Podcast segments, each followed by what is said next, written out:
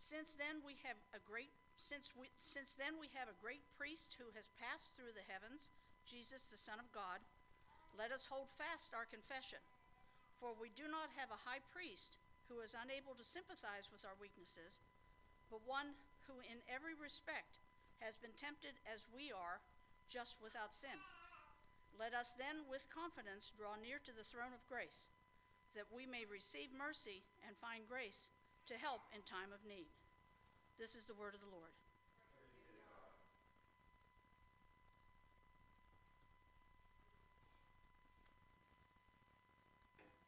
Thank you, Ms. Bonnie, for reading. Thank you, Pastor Tom, for leading us in prayer. I've really enjoyed this sermon series through the book of Hebrews. We called it Jesus is Greater.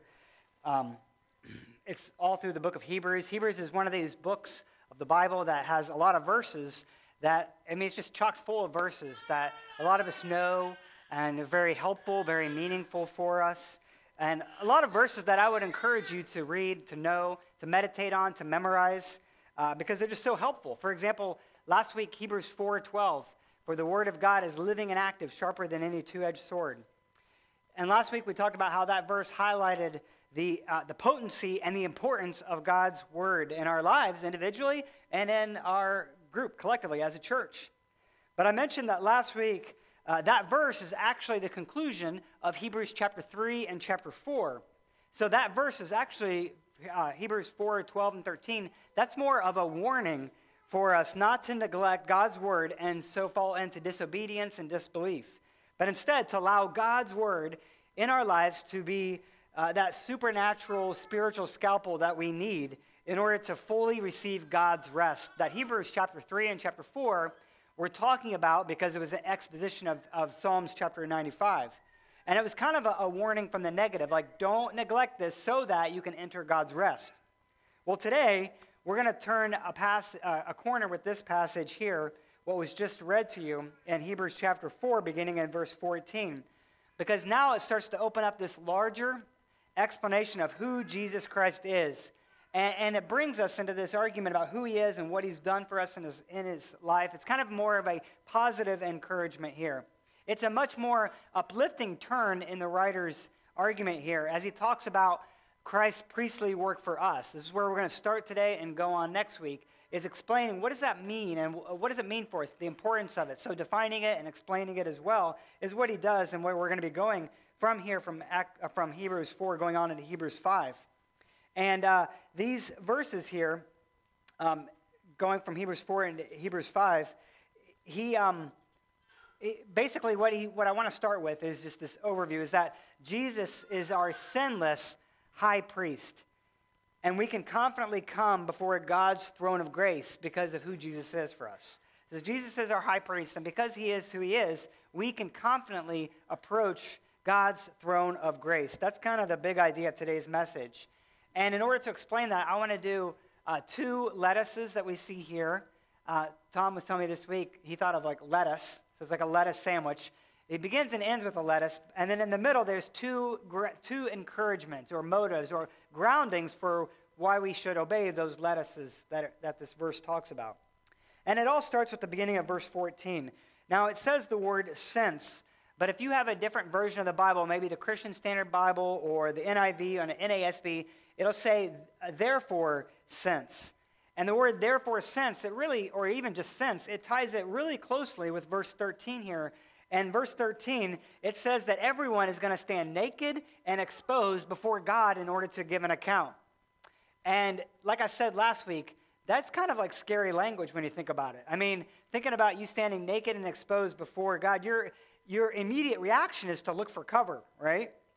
That's Adam and Eve. We mentioned in the course seminar, Adam and Eve, they were realized they were naked and exposed and they went to hide themselves, even hiding themselves from God. They're looking for some kind of cover. And thankfully, that's what we get. And now these, these next three verses. This is the cover that we all need, that we're all looking for, that God provides for us in Jesus Christ.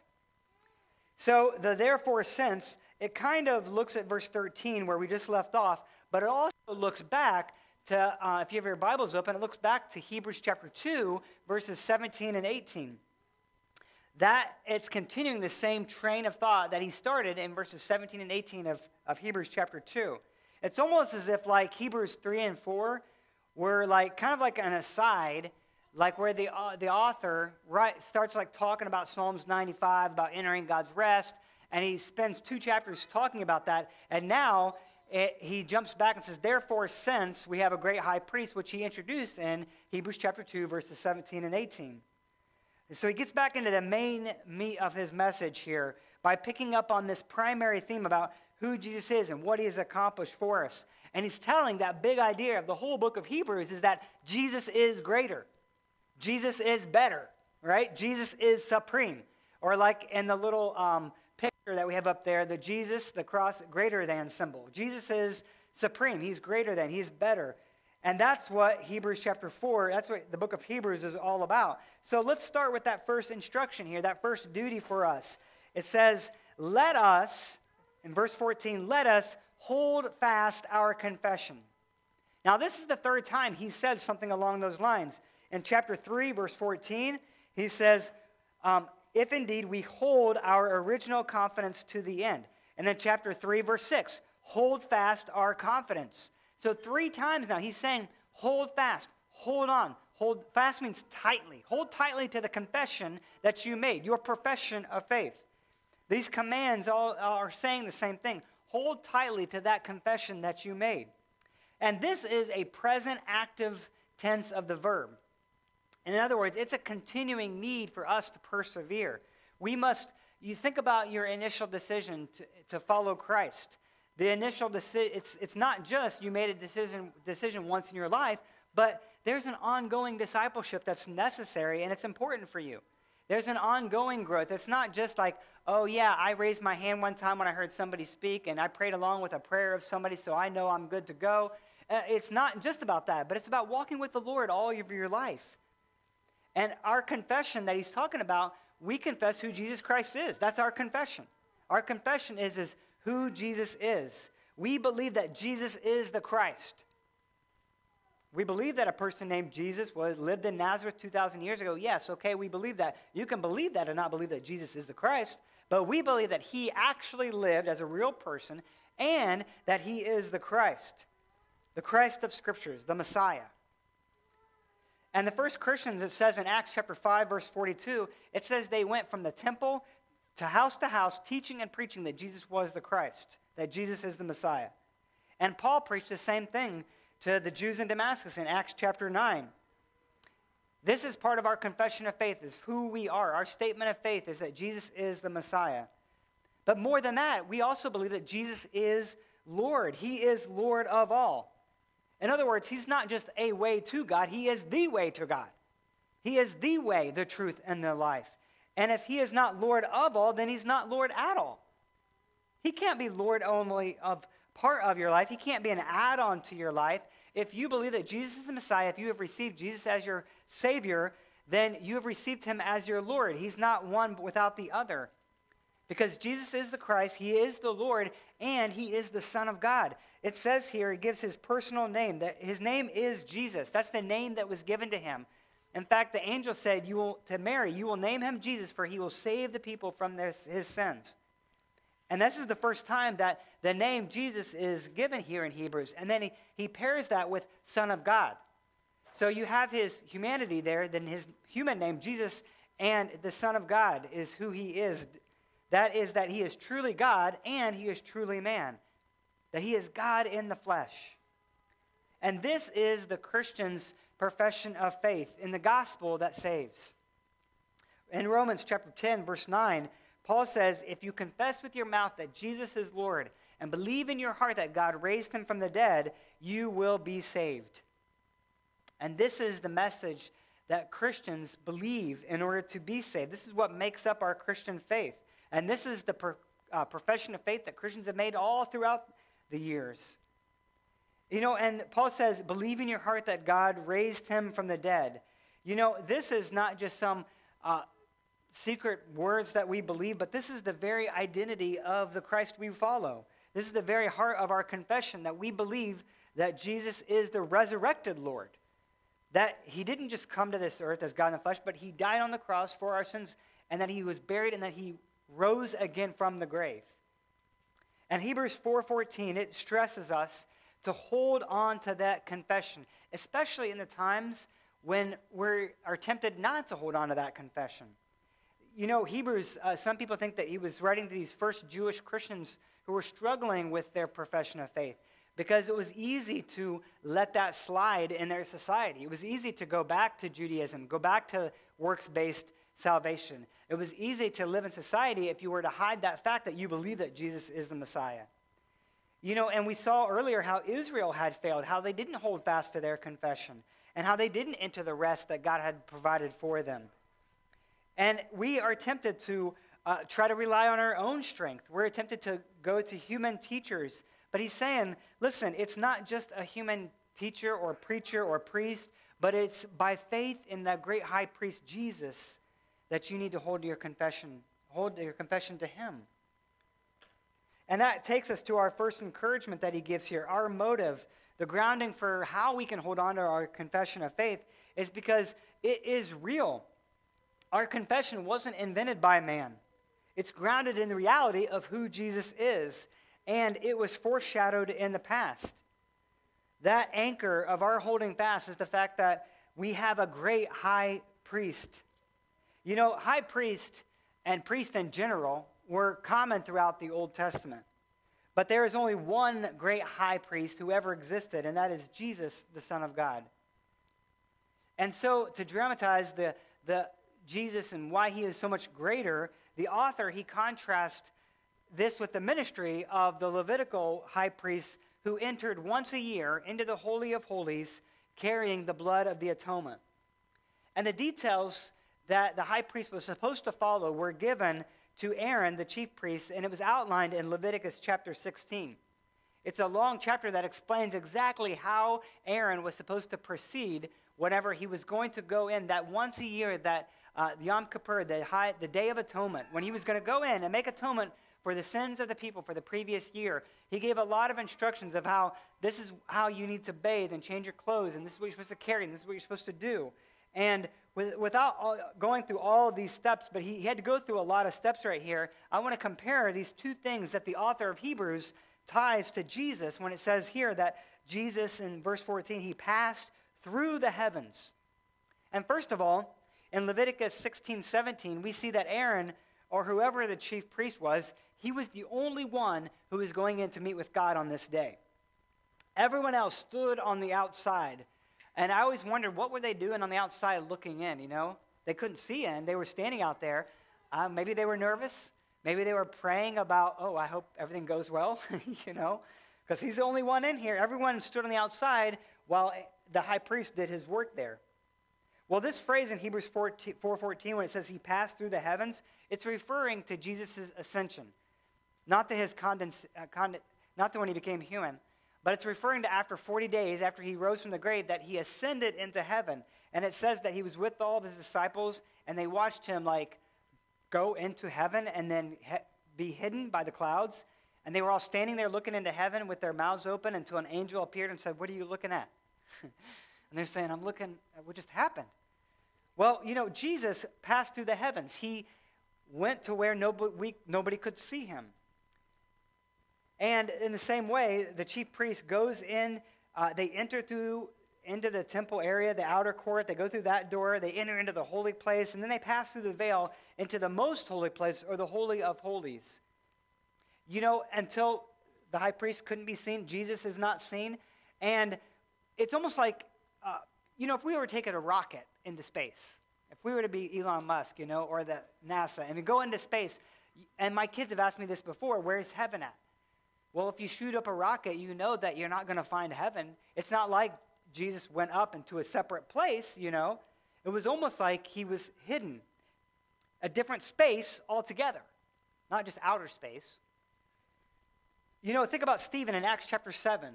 It says that uh, in the process of being stoned, he looked up to heaven and saw heaven open up and the Son of Man standing at the right hand of God. I don't believe anybody else saw that, but I do believe that that invisible curtain, if you will, was pulled back for Stephen and he saw reality. He saw the presence of God. And just like the high priest entered the presence of God year after year on the Day of Atonement to symbolically atone for the people of God, Jesus, our great high priest, he passed through the heavens. And then it says that he sat down at the right hand of God because his atoning work for sins was complete. And he entered the actual presence of God. He passed through the heavens, he disappeared from our sight, and he entered into the presence of God. And following it with him in his righteousness, we can follow him as well. That is the great confession that we hold on to. We believe that Jesus is the Son of God, who is the radiance of the glory of God and the exact imprint of God's nature. Before we get into the second encouragement, I want you to notice something here. It says in, uh, at the end of verse 14, he uses the word our confession. So our is first person plural pronoun, it's collective. And the writer, so he's talking about, he's talking about himself and his listeners. He's talking about you and me, us together, our confession. It's important that we have a public profession of faith because the Christian life is not meant to be lived alone. You need to be in community with other believers. And when times get tough, and even when they don't, but especially when times get tough, you need other Christians. And that's why church membership is so important. It's an affirmation of your faith with other believers. And water baptism is the public declaration that you are with Christ, dead in your sins and alive in Christ. And so if you haven't identified with Christ through that public declaration, then I would encourage you to do that. Because a Facebook status change is not enough. You need to follow the Bible's commands on this. One commentator of the book of Hebrews said this The writer of Hebrews everywhere insists on the duty of the public profession or the public confession of our faith.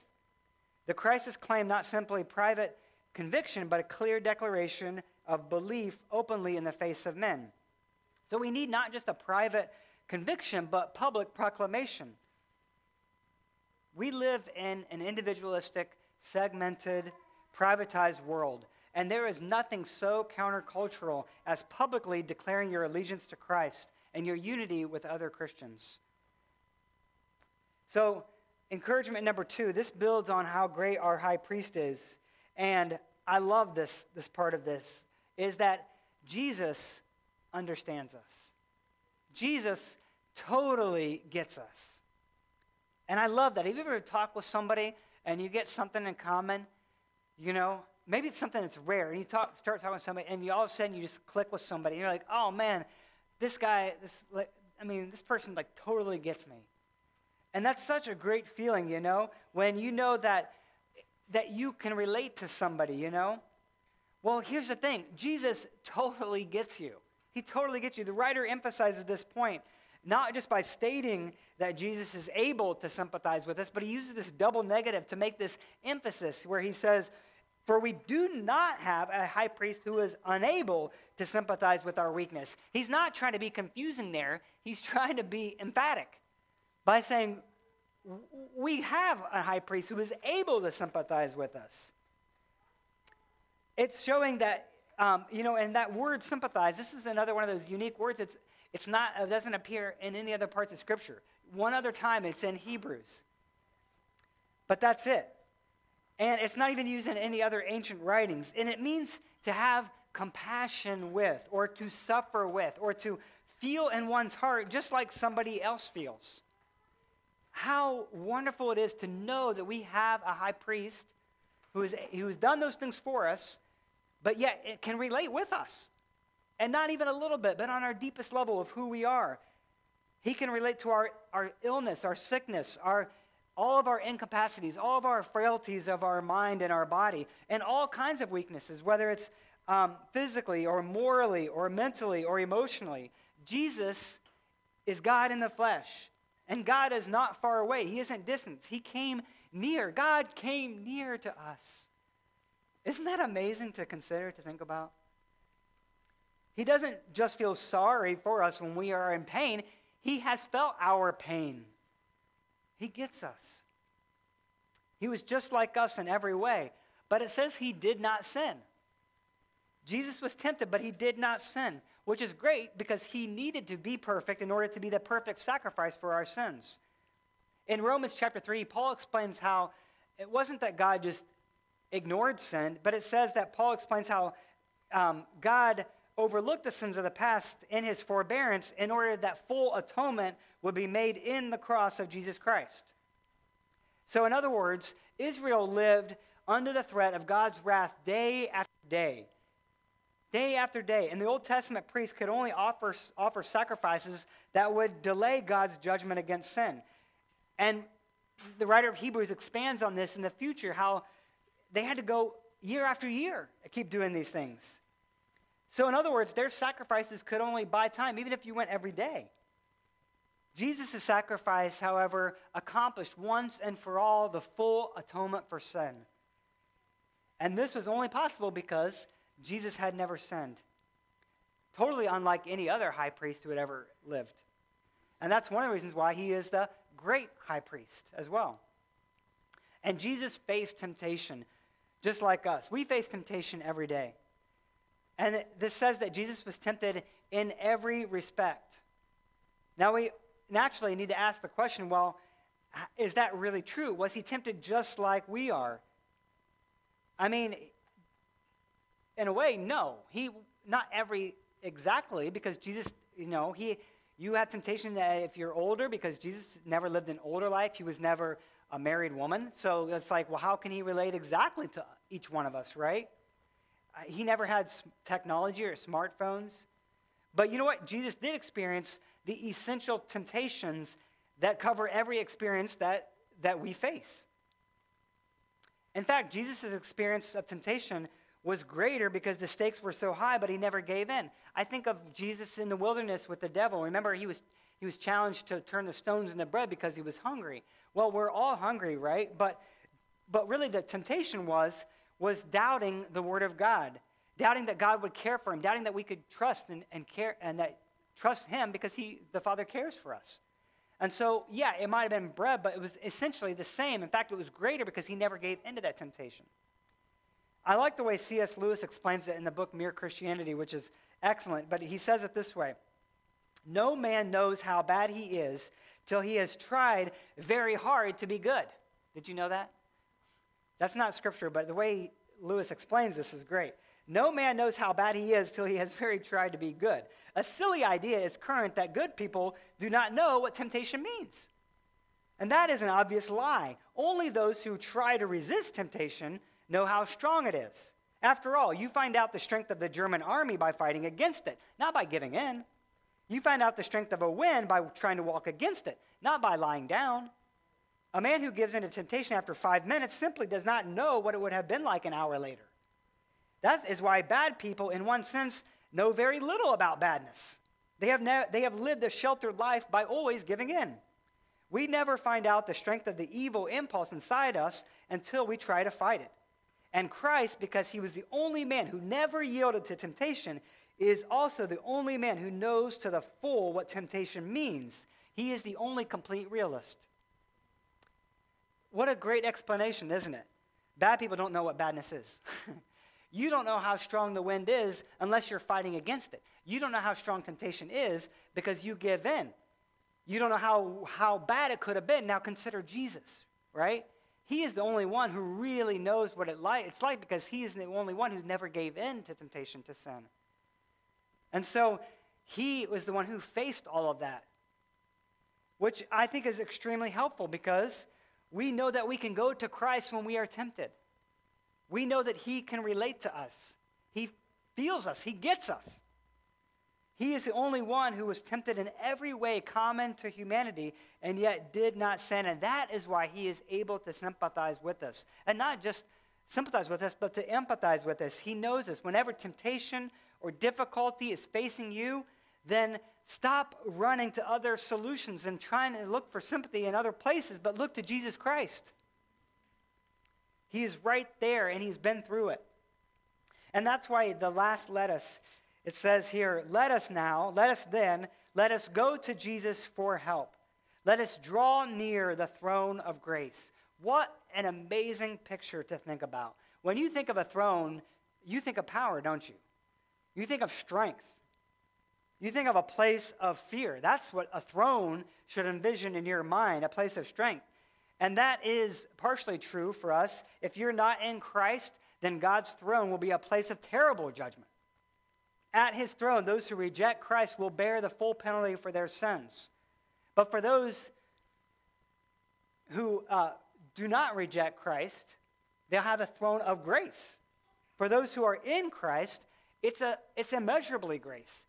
Romans 8 1 says, Therefore, there is now no condemnation for those who are in Christ Jesus.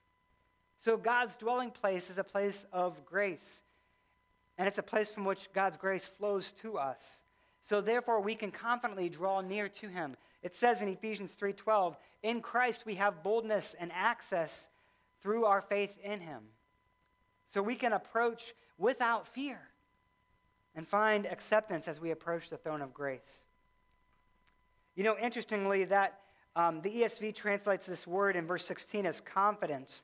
And that word confidence does have a long history in classical Greek literature because it meant free and open speech with citizen, uh, of citizens one with another.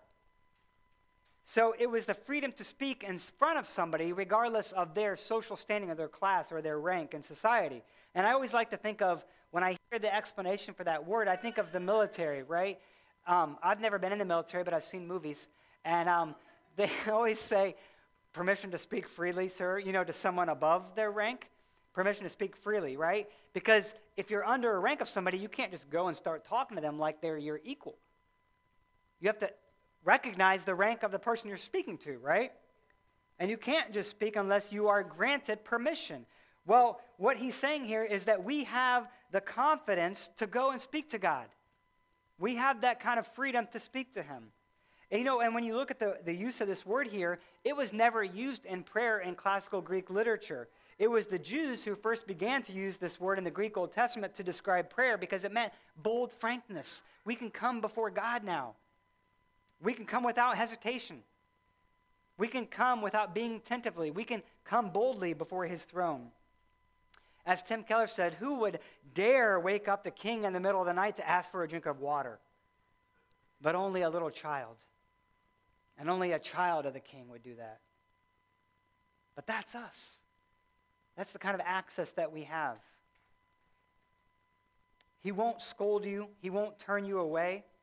If you come to him, you will find mercy and grace. He said you will receive mercy and find grace. Mercy is not getting what you deserve.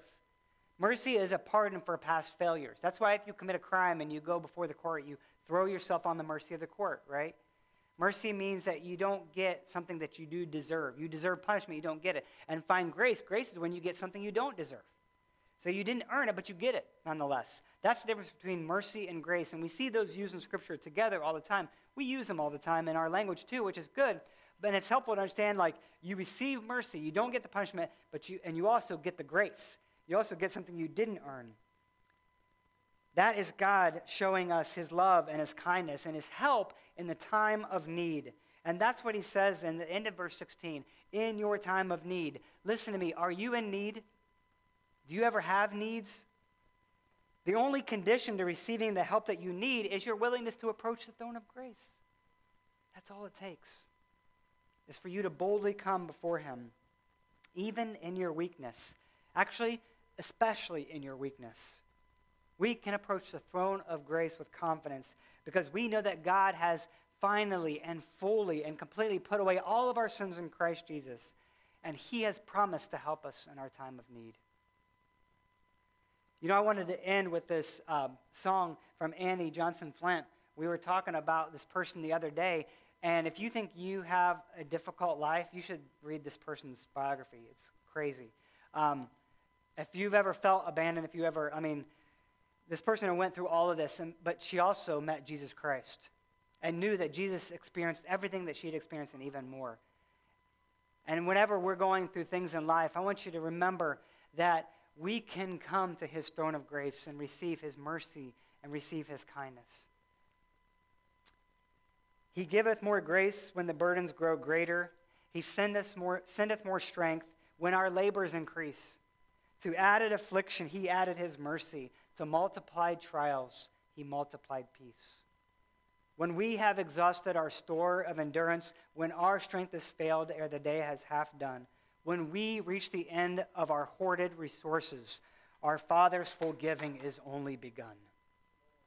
His love has no limit, His grace has no measure, His power has no boundary known unto man. For out of His infinite riches in Jesus, He giveth and giveth and giveth again. Let's pray together. God, we thank you that you give your strength to us when we need it the most. We have so many needs in our own life, God, whether it's our, our emotional needs and mental needs and physical needs. There are those here who are suffering in so many ways. And God, we want to approach the throne of grace with confidence, knowing that you give us your grace. Lord, we pray that you would strengthen us this day and this week. In Jesus' name we pray. Amen.